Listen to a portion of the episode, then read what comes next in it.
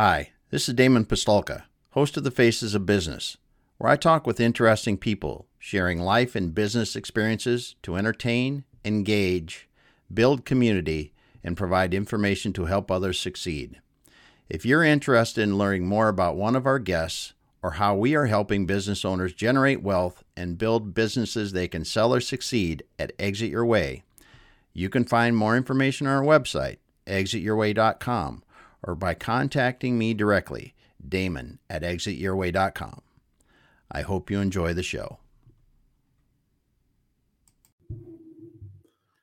All right, everyone. Welcome once again to the Faces of Business. I am your host, Damon Pistulka, and I am super excited for someone I have been waiting a long time to have on the show today. I've got with me today, we've got Paul Daniels Jr. from Peripheral Thinking, the man that teaches people how to be disruptors. And we're going to be talking today about how to become the disruptor, not the disrupted. Thanks for being here, Dave Paul. Uh, my pleasure. Long time watcher and listener, first time guest. Thank you. Oh, this is going to be fun. This is going to be fun. I'm looking through your stuff. I mean, I love people that intentionally want to be disrupting the business, what's they're in, and and just making things different. And, and let's get started, man. Yeah. So we always like to start out with you telling us a little bit about how you got where you are today. What really you know, learn more about you and your journey here. Yeah, sure. So I faked it, and everything that's on my LinkedIn post or my profile is an absolute lie. So I'm really nobody. I just worked my way into getting, on your show. Uh, got to get a little fun out before we get started. Yeah, yeah. Uh, so, um, gosh, where I got today, I'll make it short. But uh, grew up uh, we moved a lot. I'm in the 27th house I've lived in since I was born. So I had to learn how to read people in new environments. My dad used to say, you know, you can love something here, you can hate something here. It's your choice, but we're here. Yeah. Yeah. So throughout that, you know, that journey, I also was labeled with some not so pleasant uh, top, uh, titles like lazy, stupid, uh, daydreamer, outsider. And of course, moving from school to school didn't help. Went to university, that actually started to follow me into my professional career. Started my first company, sold it when I was started in my late 20s, sold it before I was 30. Um, by age 39, I'd climbed several corporate ladders and had generated about 1.2, 1.3 billion dollars in new revenue for companies and clients. And uh, and I was still, I was an executive and I was still an outsider. Like Paul, we like your ideas and we love the results, but we don't get you because you're not like everybody else that's sitting around. Yeah, true. But here I am. Age 40, I was diagnosed with dyslexia mm-hmm. when our daughter was diagnosed. And a light bulb came on for me. And I thought, oh, okay, a lot of things started to fall into place. And now I had this language that described the these innate super skills, they call them, that dyslexics are born with innately. And dyslexia isn't necessarily a disease or or a, a disability. It's just a learning difference. We learn things differently. But because of that, our brain is also wired differently. That was mm-hmm. the, the genesis. That was the beginning of me recognizing how I had been helping clients and companies. And fast forward to today, and I've helped clients in 31 industries, 27 countries, uh, and we've achieved a number of things: new market uh, penetration, massive um, uh, market share, two and a half billion dollars in annual new annual revenue. All of that doing this dyslexic thing now translated for neuro, neurotypical people into peripheral thinking. So you don't have to be dyslexic to be super successful, though many of the successful people that I could list off, you'd be maybe surprised that are dyslexic, but um, they are and they're innovators. They're the disruptors, not the disrupted. Yeah. Yeah. This is interesting. When we talked about this before, I, I was thinking on this. So, how do you think that the the dyslexia really helps you in in what you do? So, depending on what study you look at, and there's a lot of them, there are 18, 19 skills and across six categories And the World Economic Forum every two years puts out their uh, Future of Jobs report. And over the last four reports, they've been pointing to the set of cognitive skills that are in the highest demand. Unfortunately, there's the fewest number of people in the workforce with those skills to fill the demand. Of those skills, 80% of them are found innately within dyslexics. So um, okay. um, you, you may or not may or may not know it, but you know, look at innovation throughout history. Dyslexics are there. They raise the bar for their profession and create new professions. Henry Ford, Edison, JFK, Agatha Christie, Erin Brockovich, Barbara Corcoran, Richard Branson, Muhammad Ali, Kobe Bryant, list goes on. Walt Disney, it, it's just, it goes on and on. All innovators, all dyslexic. The difference is that as a dyslexic in the education system, we have to cheat. Now, not cheat sheet, but we have yeah. to find ways to learn that conventional views and traditional approaches don't resonate. Mm-hmm. So I'm having I'm looking at the teacher, I'm looking at other students, I'm looking at where what page are they on? I'm looking around the room to pick up cues. What in the heck are they reading? What are how can I learn? We also are born just with this innate ability to visualize. Um, it's medically proven we have a broader peripheral vision. Who knew? Which is part of the reason I call it peripheral thinking. Yeah. We see more, we see more of the periphery, and what we see in the periphery is clearer than most people. So we can pick up cues that other people aren't even noticing. I can pick up a cue in my periphery and know something's happening and be prepared for that before it ever gets to me. Now you take uh. that physically and make it more theoretical or a business approach. I can see changes that are coming before they become trends. I can prepare before uh, something happens in order to innovate before that happens beyond something that does happen. Um, so some think about it as like lateral thinking, and that's mm-hmm. true. That there is lateral thinking, but peripheral thinking goes beyond that. Especially as a dyslexic, we go beyond the just seeing things from different angles. We go way into the periphery and learn from that and bring it back and we go back mm-hmm. into the periphery, which take us to another step and another step and another step, and bring all of that stuff back, and we store it mentally. Our brain is our secret database of wisdom, and what we see in here always reminds us of something else. So, doing that and being exposed to a number of industries allows dyslexics or people that learn peripheral thinking to connect seemingly unrelated ideas and thoughts and uh-huh. problem solutions and combine those in unique ways to do things no one else has done. Wow, that's really something. Was that too long? Uh, I'll try. Keep, no, keep no, it no. It wasn't. It wasn't too long. I'm just trying to think because it's. So, give me an example, if you can, of how this works. Sure. Okay. Okay. So, um, if you're doing, if you're watching this now, uh, and, and you're not driving, then we're going to do like a three minute exercise. Is that okay? Okay. Yeah. Okay, cool. All right. So here's what we're going to do there's only two rules to this exercise. The first is that you need to bring your imagination, and the second is you need to follow my lead. Okay. So we're going on an unconventional journey.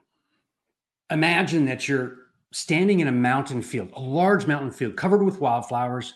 The sun is warm on your face, air's crisp and cool. It's early summer. And as you look out onto that mountain field, bam, right in front of you is the biggest challenge you've ever faced. Okay. And it's like rising like a monolith out of the flowers. So take a hand and put it in front of your face. Don't cover your eyes completely, just put it in front of your face. Awesome. Damon's watching, but all the rest of you, okay, you better be doing this too. Okay, cool. So you can't see what's right in front of you, but what can you see? Well, you can move your eyes up, down, left, right. In fact, mm-hmm. right where you are, look around and find something that you haven't noticed before. Okay, you anything, mark on the mm-hmm. wall, shadow. Okay, yep. you can take your hand down. You got it? Cool. So this is my home office, been my home office for 20 years, and the light's coming through the blinds right here in a really unique way. So that's what I saw. So you may not know all the details of what you noticed, but you can acknowledge that it's there, right? That's peripheral mm-hmm. vision. Now look at that thing that you noticed in your periphery. What was uh, in your periphery is a little clearer because you're looking at it. You get a little bit more detail, right? Mm-hmm. That's peripheral awareness. So imagine because we're looking at that object in the mountain field, imagine that you move to the right, say 100 yards.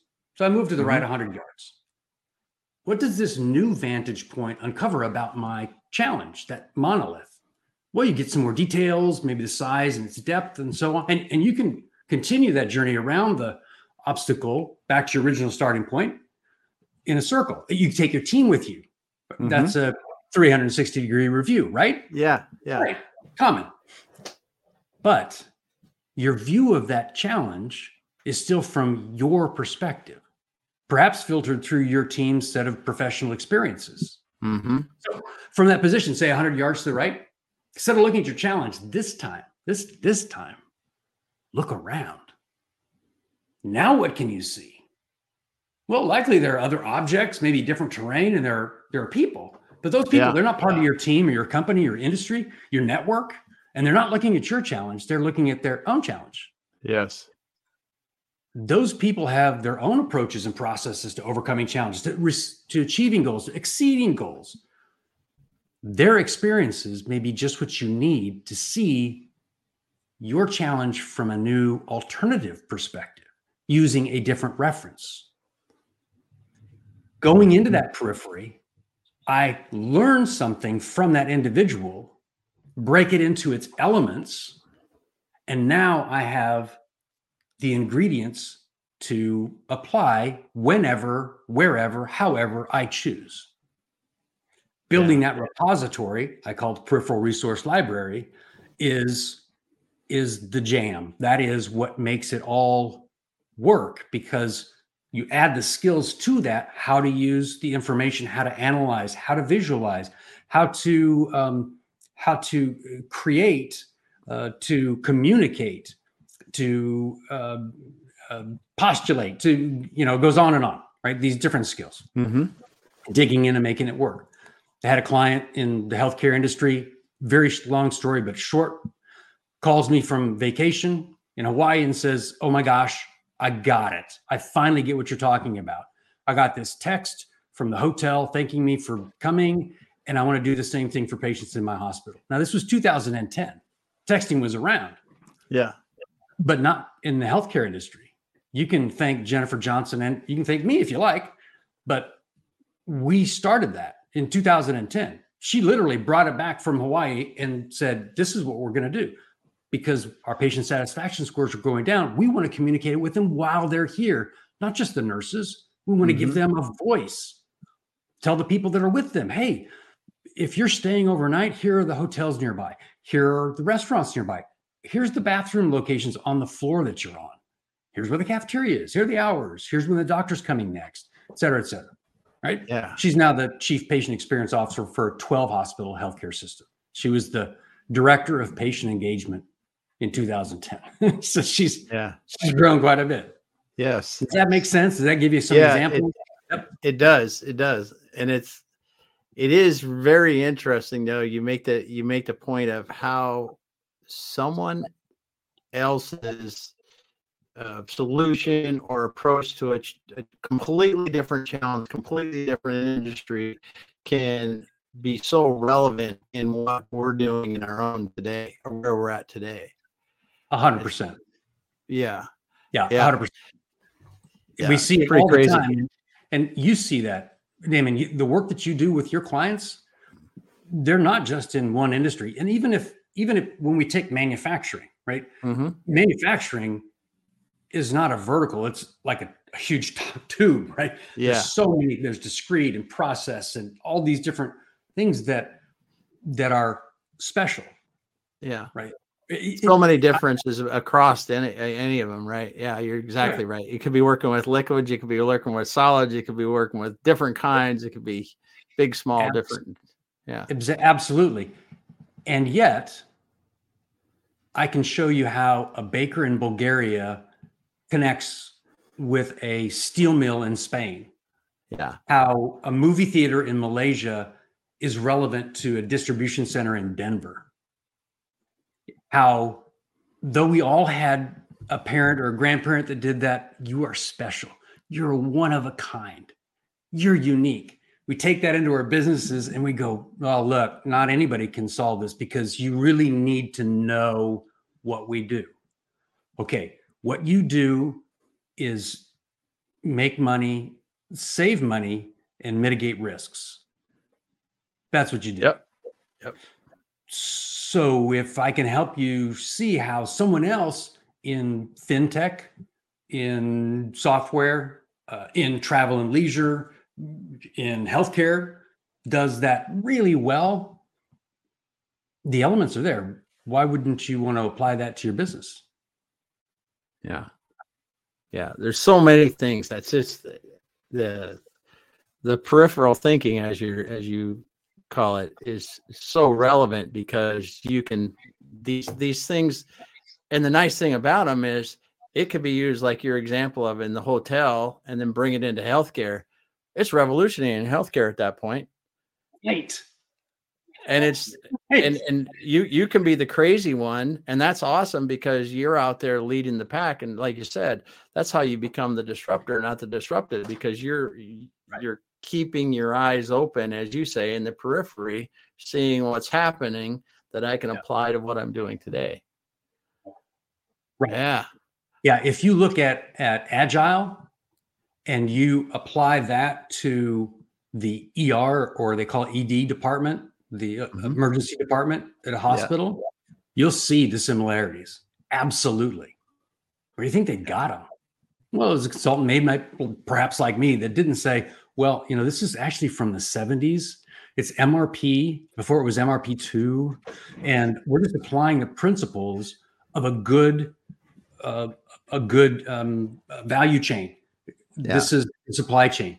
I'm, I'm just applying that and I'm applying, you know, um, uh, rapid development team methodology and uh, a little bit of uh, political communication, all of that to help you do your job better, faster, smarter, with more revenue, more income, less expense, and mm-hmm. no risk. Yeah. Like no risk. I mean, how risky was it for the hospital to take that technology and apply it. No, no. I mean, we had HIPAA and all that. We had to uh, make sure that we were keeping things private, but it was there. It yeah. took less than 90 days to to implement it. And boom, off it goes. That's cool. That's cool. Well, we have uh, John. He's dropped a comment. Gave him a little pat on the back. That's good. good for him. And right on. Always good to see it. And then um, Henry, he dropped a rather long comment, but yes, I agree. He's got a he's got a bit to say there. Um, several right. steps to follow. Yeah, you're right. It's it's you gotta you gotta. This is the thing that I always say. I guess you know I I bet you love this when you're going into places and you go, well, this is how we've always done it. That that to you has got to be a like okay. I, I walk up and I go, oh, this is awesome this is going to be so great for you. It's going to hurt a little bit, but it's going to be yeah. so great when you realize this. Right now, anybody that's listening, dyslexic, neurotypical, uh, business owner, first time, third time, ready for an exit, not quite ready. Right now, you can access everything you need to achieve anything that you can imagine. Right now and I'm no preacher. I'm not selling snake oil. Right now, you can access everything you need to achieve anything you can imagine when you know where and how to look. That's it. Where to look is everywhere. How to look is kind of with an open peripheral thinking mind. And there's lots of skills that go with that. In fact, the mountain field that we did, that's called interpreting. That's an interpreting skill. It takes information from the periphery and interprets it in new ways so that it can be combined with other things. The elements can be added together to use as a filter to see your future through, to use as a tool to overcome a challenge. You've got access to everything you need. The elements for everything that the world needs already exist. I mean, I am not trying to be like uh, uh, woo woo and esoteric, but An It's atom true. is an atom. You don't have to create an atom. It exists. Yes. Dirt exists. It's the combination of these things that already exist that are fascinating that create what we enjoy today. It- the space program, right? Mhm. No, nobody said JFK says, "Hey, 1961, we're going to put a place, a person on the moon by the end of the decade." The conventional wisdom people were like, they passed out. They were in the corner, drooling on themselves. They had no what to do to do with that statement. Peripheral thinkers said, "Let's get to it." And NASA cast this net and asked every industry around the world, "Give us your ideas. We're taking them." Oh, and by the way, NASA actively recruits dyslexics. About 50% of NASA is dyslexic. Just so you know. That's cool. So they pull them all in. July 16, 1969, land a person on the moon. So what does that mean to us today? Well, do you like solar panels? Came from that. Water filters, running shoes. I can go on. There's hundreds and hundreds of byproducts from that interpreting skill that we we do today. The elements were already there. It was just the application. That's a great point because you're bringing the the example of NASA, but it is applying these same elements in other areas. Like you talked about agile, right? Agile is a, a reincarnation of other things, but now you see agile being also used in other industries outside of software to make their their performance better or you see like you say the texting moving into other areas and and uh, even even things like that everybody talks about now is AI and how AI is really using AI in somewhat innocuous places where you go why would you ever use it there and you go wow that's that's crazy cool Right. And AI has been around for decades. yeah It's algorithm.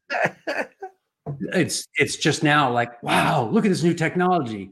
And those Yeah. that have been involved in it are like, oh, so we're the cool kids now. Right on. Yeah It's been around for a long time. It's just now being put in a way that is easy, more easily acceptable or accept, accessible yeah for more people. Yeah. Yeah. But it's been there forever because it's mathematics. hmm hmm Mathematics have been around since you could count. Yeah. Yep Yeah. yeah It's- that's so much fun. I'm having the time of my life. And I just hope God lets me stay on this earth longer because I've got 100,000 executives to uh, to share peripheral thinking with by the end of 2025 and a million by the end of 2030. Those are my big goals. 100,000 2025 Yep. good And I'm right at about 15,000 this first go. year. So I started just this year, um, but got plans for 2024 to uh, to ramp and 2025. Yeah, big, big, big, big There you go. There you Yeah. go. We got John Worthington. He's research is the underpinning of resourcefulness. Yep. You gotta you gotta know before you can do. That's for sure. The And can I just So- comment on that very briefly, Damon? yes, yes, do. Here, the research. Um, uh, and that's John. Hey, John, do you go to a coffee shop ever? So if you do, there are lessons there.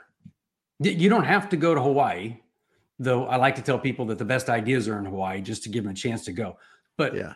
Fred's coffee shop around the corner, the guy that I meet in the hardware aisle, Mike at my local Home Depot, I learn stuff from them all the time that I can break down and go, oh, that principle applies to what my client was talking about just yesterday. Huh. How about that? I can use that. So that's the how to look, where to look. The where to look is truly everywhere, Everywhere. everywhere. Yeah. It, it is so it, and sometimes in my experience, and I'm not practice as you, some of the simplest you, things you see happening somewhere else are such an eloquent solution to a, a very difficult problem some in another situation. Right. I, I, I just thought of one. Have you ever watched um, uh, uh, servers at a pretty busy but still high end restaurant going through the doors? Mm-hmm. how they move almost choreographed. They know how to move their bodies and use the space how do do we make it that simple and elegant for our clients to work with us that they know what door to come in that we're coming out and that we're making room for them right? That's just that truly right off top of my head from what you wow, said. yeah. Right? yeah. That's a principle and that can be applied. And so study a little bit more about how do they do that? Well is it experience? It's it's just common sense. How do they get to that point? Now i've got the the true principles i can apply to um, to my business. Mm-hmm. so as you're looking forward to 2024 Mhm. What are one what's what's one thing that you're like man this has really got me excited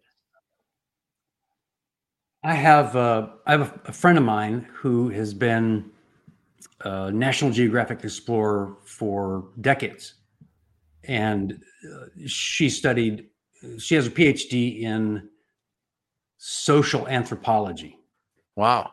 Studying anthropologically the societies, especially those that are um, didn't have like a written language but are still alive, Am- Amazonians and uh, mm-hmm.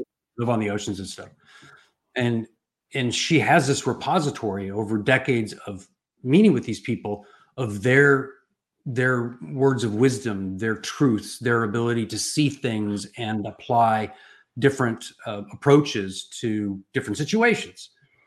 So that, along with with Google and you know their search engine and now AI, I'm I'm excited about the possibility of applying this peripheral resource library matrix as a way to allow more people to access this wisdom and contribute to it. wow Right? It it certainly Yeah. plays along that um, the AI realm, but it it's focused primarily on conclusions and categories and things that allow people to to really wrestle with some of the biggest challenges that we as a world face using the wisdom from centuries. Centuries and centuries maybe millennia. Yeah. Yeah. Right? That's so cool. That's so cool because yeah fingers crossed. Yeah we we can put it together and apply sure. This this is the thing that that amazes me when you really think about ai is it doesn't forget right? And and i think that one of the things that we do throughout life is we we forget so much that would be relevant in in the situation right now that ai can help us keep that memory and then that knowledge and then apply it right in the situation when you need it. And the application that you're talking about would be so cool because you could go okay this is from the vikings or whatever it is and this is the great thing to do right in this situation because they found it very successful Yeah. Uh, And we as Yeah. human beings have a lot more lessons in us than we give ourselves credit for. Yeah. Uh, when I work with clients and and, and um, executive teams, one of the first things we talk about is a fond memory from their youth, and they have no idea why we're doing that. So I'm not going to tell any more because there may be some clients, mm-hmm. potential clients on the call. But in essence, it's conjuring up a memory, and I show them how that memory has principles that they can apply like now. And within three or four minutes, they've already created an entry for their peripheral resource library. And within weeks, they've got thousands. And I'm not Wow. talking about spending all day doing it. They feed off of each other. And as a group, they start to feed. And we're not talking about paragraphs, we're talking about just sound bites that Mhm. remind them of what that was. And as, in essence, it allows them to say, well, we're trying to do this. What other examples do we have of of achieving that kind of mhm. you know, objective? And how did we? How did other people get there? Even if it was learning to ride your bicycle, there's principles there that can be used to achieve that goal. Mm-hmm. Yeah, So that's cool. Yeah. So when you're working with people doing this and you're really helping them tap into this and learn how to, you know, really put things together this way, what are some of the things they come back and say to you? I didn't know I knew so much. and I and I didn't realize how much I was missing Okay. by by discounting the experiences and other industries. You know that conventional wisdom and industry best practices are often defined by that industry's leaders and experts. It's always well intentioned with a guide for following these best practices. But without a broad set of experiences, that can also be advice that's from narrow perspectives, hmm right? It's and it sets organizations up to be disrupted. Following following unchallenged convention, you risk being marginalized in some cases Yeah. becoming irrelevant hmm to avoid that, it's expanding that and giving all experiences equal voice. I'm not saying make it loud and crazy in your head. You can't think straight. It's just being aware that there are more things out there for us to learn and use. And when we do, we give them value.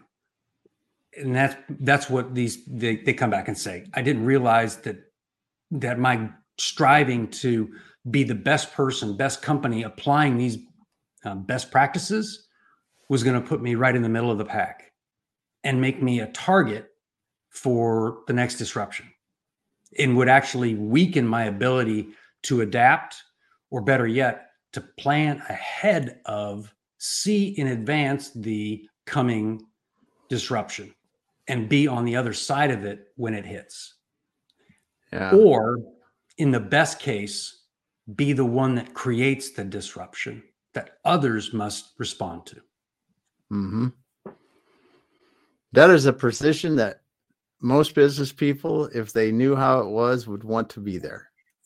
That's for sure. Yes and i'm i'm so proud of the companies that i've worked with and their ability to do that and to continue to do that and it's a little bit of a secret hmm on their Yeah. behalf Yeah. and they understand too that the time for secrecy is over. Paul's going all in, 100,000 by the end of 2025, a million by the end of 2030, because everyone needs this ability because the disruption will be more frequent, more dramatic than what we've even seen in the last three, four years. That's nothing compared to what will come. hmm So prepare now or respond later. Your choice. It's wise advice right there. Because Yeah, from a guy that's so young. I mean, I'm only 42. So yeah, it's it it and it's it. This is the thing. You've taken this to a level where you can actually enable business professionals to really think about and apply what they probably already know or have seen in their situation now that will radically change their business yes. and their success and and and and their lives um without disrupting them in a way that is uh, untenable and unsustainable. It Yeah. is it is a radical it is a it is a radical change that is simple to apply. It's a mind shift and you're off and running. yeah yeah that that's just it because once you learn and you learn how to incorporate perspective i'm sure that it gives gives people the it's it's kind of like having having a good tool set right i can fix things so easy when i've got a good tool set and when you don't kind of tough but so as you look forward so you're going to get a hundred thousand people by 2025 2024 has to be an exciting year for you you can only imagine. I've I've just given up sleep. So I'm not Yeah. sleeping until I'm uh, 2025 and I'll rest in January of 26. There you go. There you go. Well, Yeah, that'll 24 is going to be great. You're getting a nice nap after that. So the if if people want to uh talk with you about this, where's the best place for them to get a hold of you? Not that I want Sure. to stop our conversations, but I just think I want to put Yeah. that in here right now. Yeah, yeah, sure. Uh, so you can find me on LinkedIn, Paul Daniels Jr. And um, the profile picture looks kind of like this. So There you it's go. kind of easy to match it up. Um, or you can also go to peripheralthinkers.com, which is also pauldanielsjr.com. And there you'll there see a bunch of stuff. I'll also say that it is under construction. It's um, a facelift has been long time coming. and I know the elements. Now it's the execution. Yeah, very good. Very good. So as as you're looking forward and and we talk about you talked about some of the things that that are exciting you right now. What are some of the things that you believe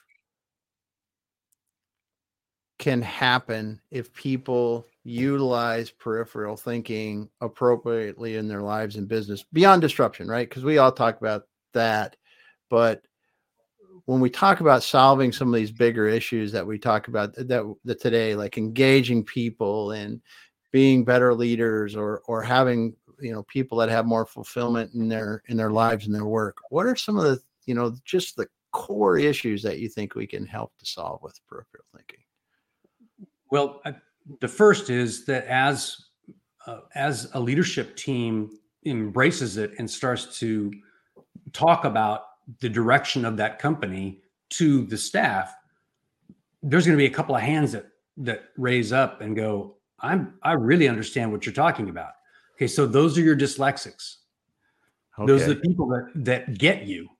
So it begins to change the culture, not in a forceful way, but in a, an organic way, because this is discovery. This is sharing new things with people and everyone learns. So it starts to change the culture from um, task oriented and and specific um, uh, business process kind of approach. Mm-hmm. That doesn't go away. It adds in a new layer of experiences. People start bringing their thoughts and ideas from outside the work into the work. It makes it richer, more engaging, and drives more innovation, growth, um, efficiencies, and so on. So that's that's a, a basic thing.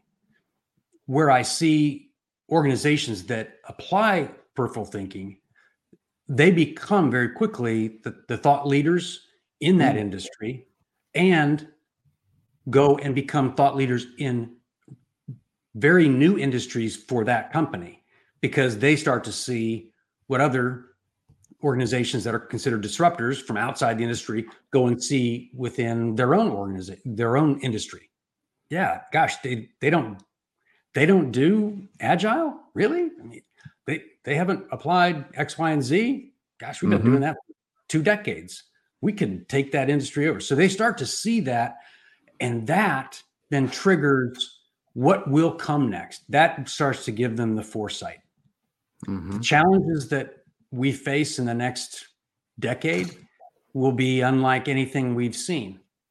However, like all time, when change happens, there are some people that do more than just come up with a fix. They're, they're already beyond that change. They innovate. There's others that go headlong into it, muscle their way through, coming out the other side like, woo, we did it. We adapted but it's not sustainable. I'm going to have to do it again. And then some just pretend that it doesn't even have exist, and you know, their walls crumble around them. Mm-hmm. As more apply peripheral thinking, there's more positive disruption in that we're gathering more collective knowledge and more collective experiences from all industries to make to to rise the efficacy and the productivity, the yeah. reach, the success of all companies in all industries.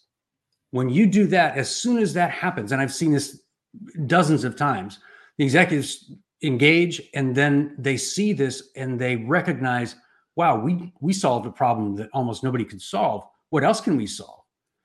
Yeah. And the people that are part of the peripheral thinking community start saying, okay, I'm going to give a week of my year up and I will take on any challenge from the world with others from peripheral thinking and other groups. So it becomes the think tank where people go to say, how do we get more wells in, in Africa? How do we get cleaner water? How do we really press the, the envelope on how quickly we can turn this uh, climate change around? How Yeah. can we do that? The elements already exist. Everything we need to, to achieve all of these things are already there. It's just how we come together to apply it. So I, I, I start to see a global community of, of thought leaders that are influencing um, the health and wealth of uh, the well-being of the, the world in a way that's not uh, monetarily uh, driven,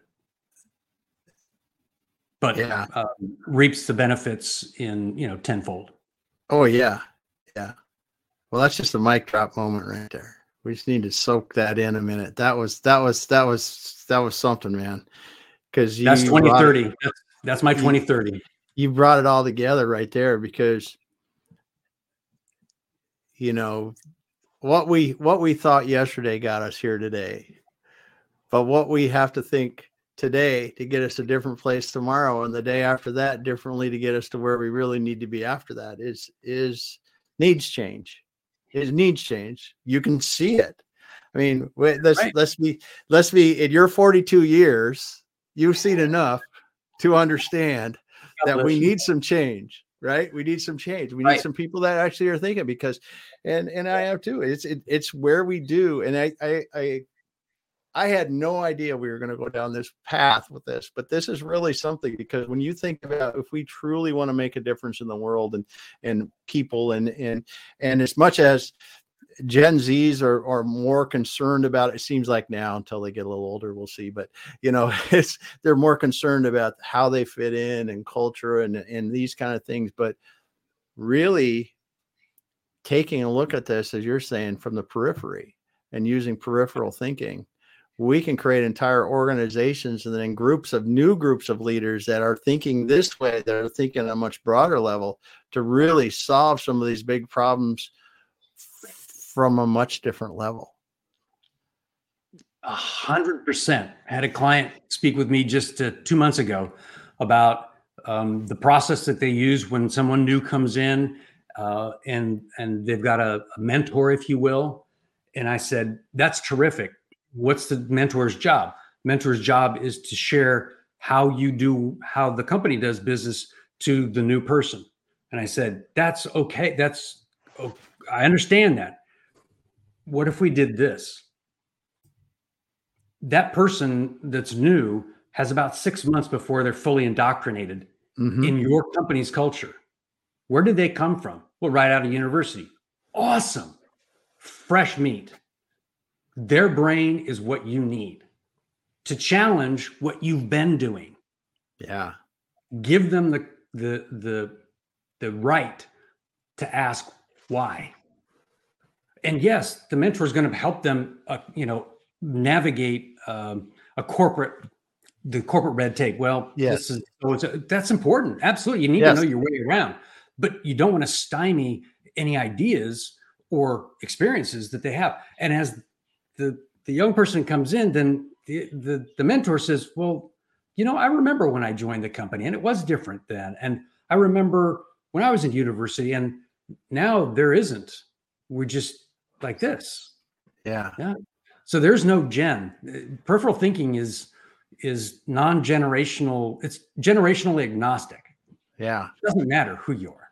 Everybody has experiences. Everyone has something to contribute, and everyone has something to learn. Yes.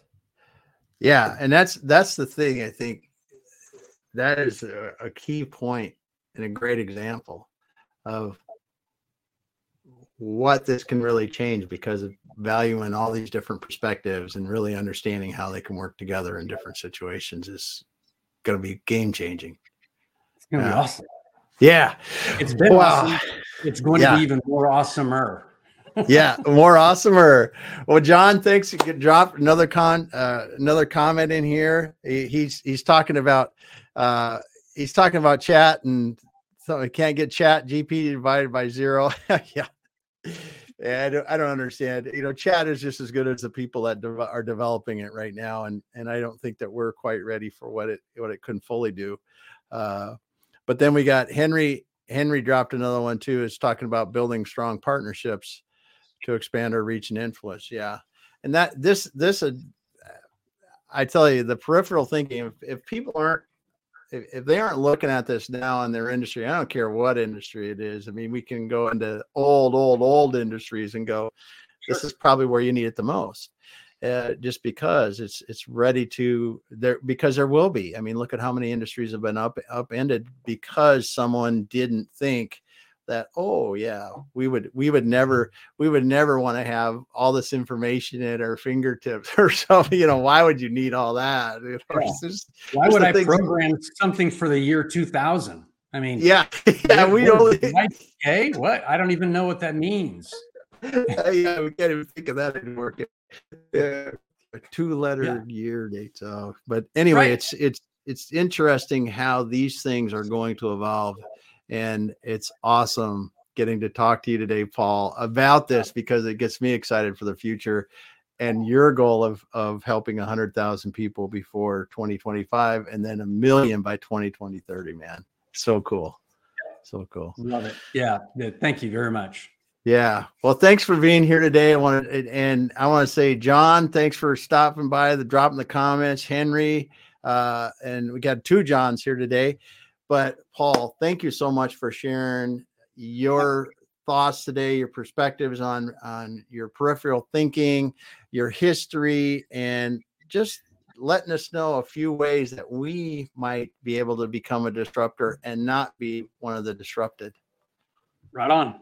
My pleasure. It truly is. And, and I just anytime you want to do this, I love just talking with you. So uh, book it on the calendar and let's talk again.